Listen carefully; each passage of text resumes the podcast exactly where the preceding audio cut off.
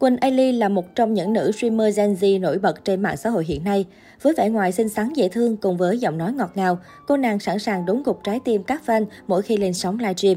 Tuy nhiên, ngoài sự yêu mến và ủng hộ của khán giả, nữ streamer sinh năm 2001 cũng đã từng nhiều lần bị chỉ trích vì những vụ việc có phần nhạy cảm. Tiêu biểu như mới đây, Quỳnh Ailey đã phải nhận hàng loạt ý kiến trái chiều khi đăng tải đoạn video thông báo streamer Zero đã cùng lúc làm cho cô và gấm Cami mang bầu với người quản lý. Mặc dù đây chỉ là một trò đùa mà cả ba bày ra, thế nhưng sau khi chia sẻ, đoạn video đã bị cộng đồng mạng phản ứng dữ dội. Không lâu sau đó phải đón nhận hàng loạt bình luận tiêu cực, Quỳnh Ailey và Gấm Cami đã chính thức lên tiếng về vụ việc này. Cụ thể trên trang Facebook chính thức, Gấm Cami đã lên tiếng giải thích và xin lỗi về toàn bộ sự việc với bài đăng Tôi không có bầu. Xin hãy bớt chút thời gian để đọc những tâm sự này của mình. Xin chào các bạn, lời xin lỗi.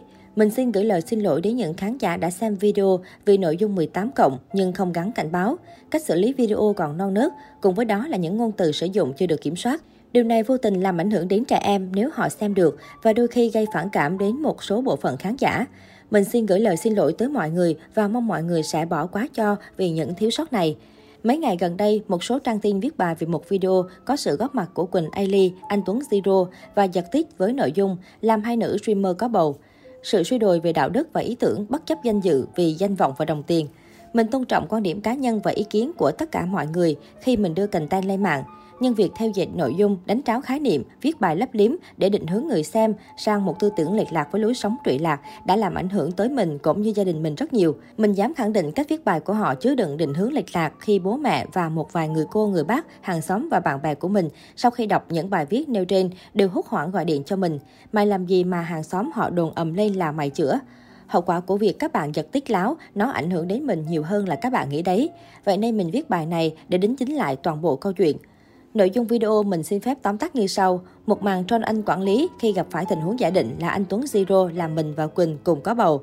Vì anh quản lý chưa hề biết trước nên đã nêu quan điểm khá gay gắt bằng việc đuổi việc anh Zero vì cho rằng Zero không xứng đáng đứng trong tổ chức và như thế là vô đạo đức. Qua video này, thì mình muốn cảnh tỉnh mọi người về hậu quả của lối sống buông thả vô trách nhiệm. Nhưng theo sự phán xét của một số trang tin, thì đây là thứ content suy đồi đạo đức và bất chấp vì tiền. Mình xin gửi lời cảm ơn đến những bạn đã gửi lời động viên tới mình. Bản thân mình sẽ không đi theo tư tưởng bất chấp tất cả để câu view. Mình sẽ cố gắng ngày càng hoàn thiện dần bản thân lẫn nội dung để đem lại những giá trị đích thực cho những người yêu quý mình. Vì với mình, sự ủng hộ từ các bạn luôn là nguồn động lực lớn lao nhất và mình sẽ cố gắng hết sức để xứng đáng với điều đó. Không lâu sau khi đăng tải, hai bài đăng đã nhận được hàng chục nghìn lượt tương tác. Đa số mọi người đều cho rằng ý tưởng làm video này vô cùng nhạy cảm và không nên làm lại lần hai. Một số khác lại cho rằng nên tha thứ cho hai cô nàng này vì họ đều có tuổi đời rất trẻ. Một vài bình luận của netizen. Biết sai là tốt rồi, mong hai chị lần sau đừng mắc phải những lỗi này nữa. Thế mới thấy chọn ý tưởng làm video khó như thế nào. Không hiểu sao đi lấy vấn đề này ra làm trò đùa.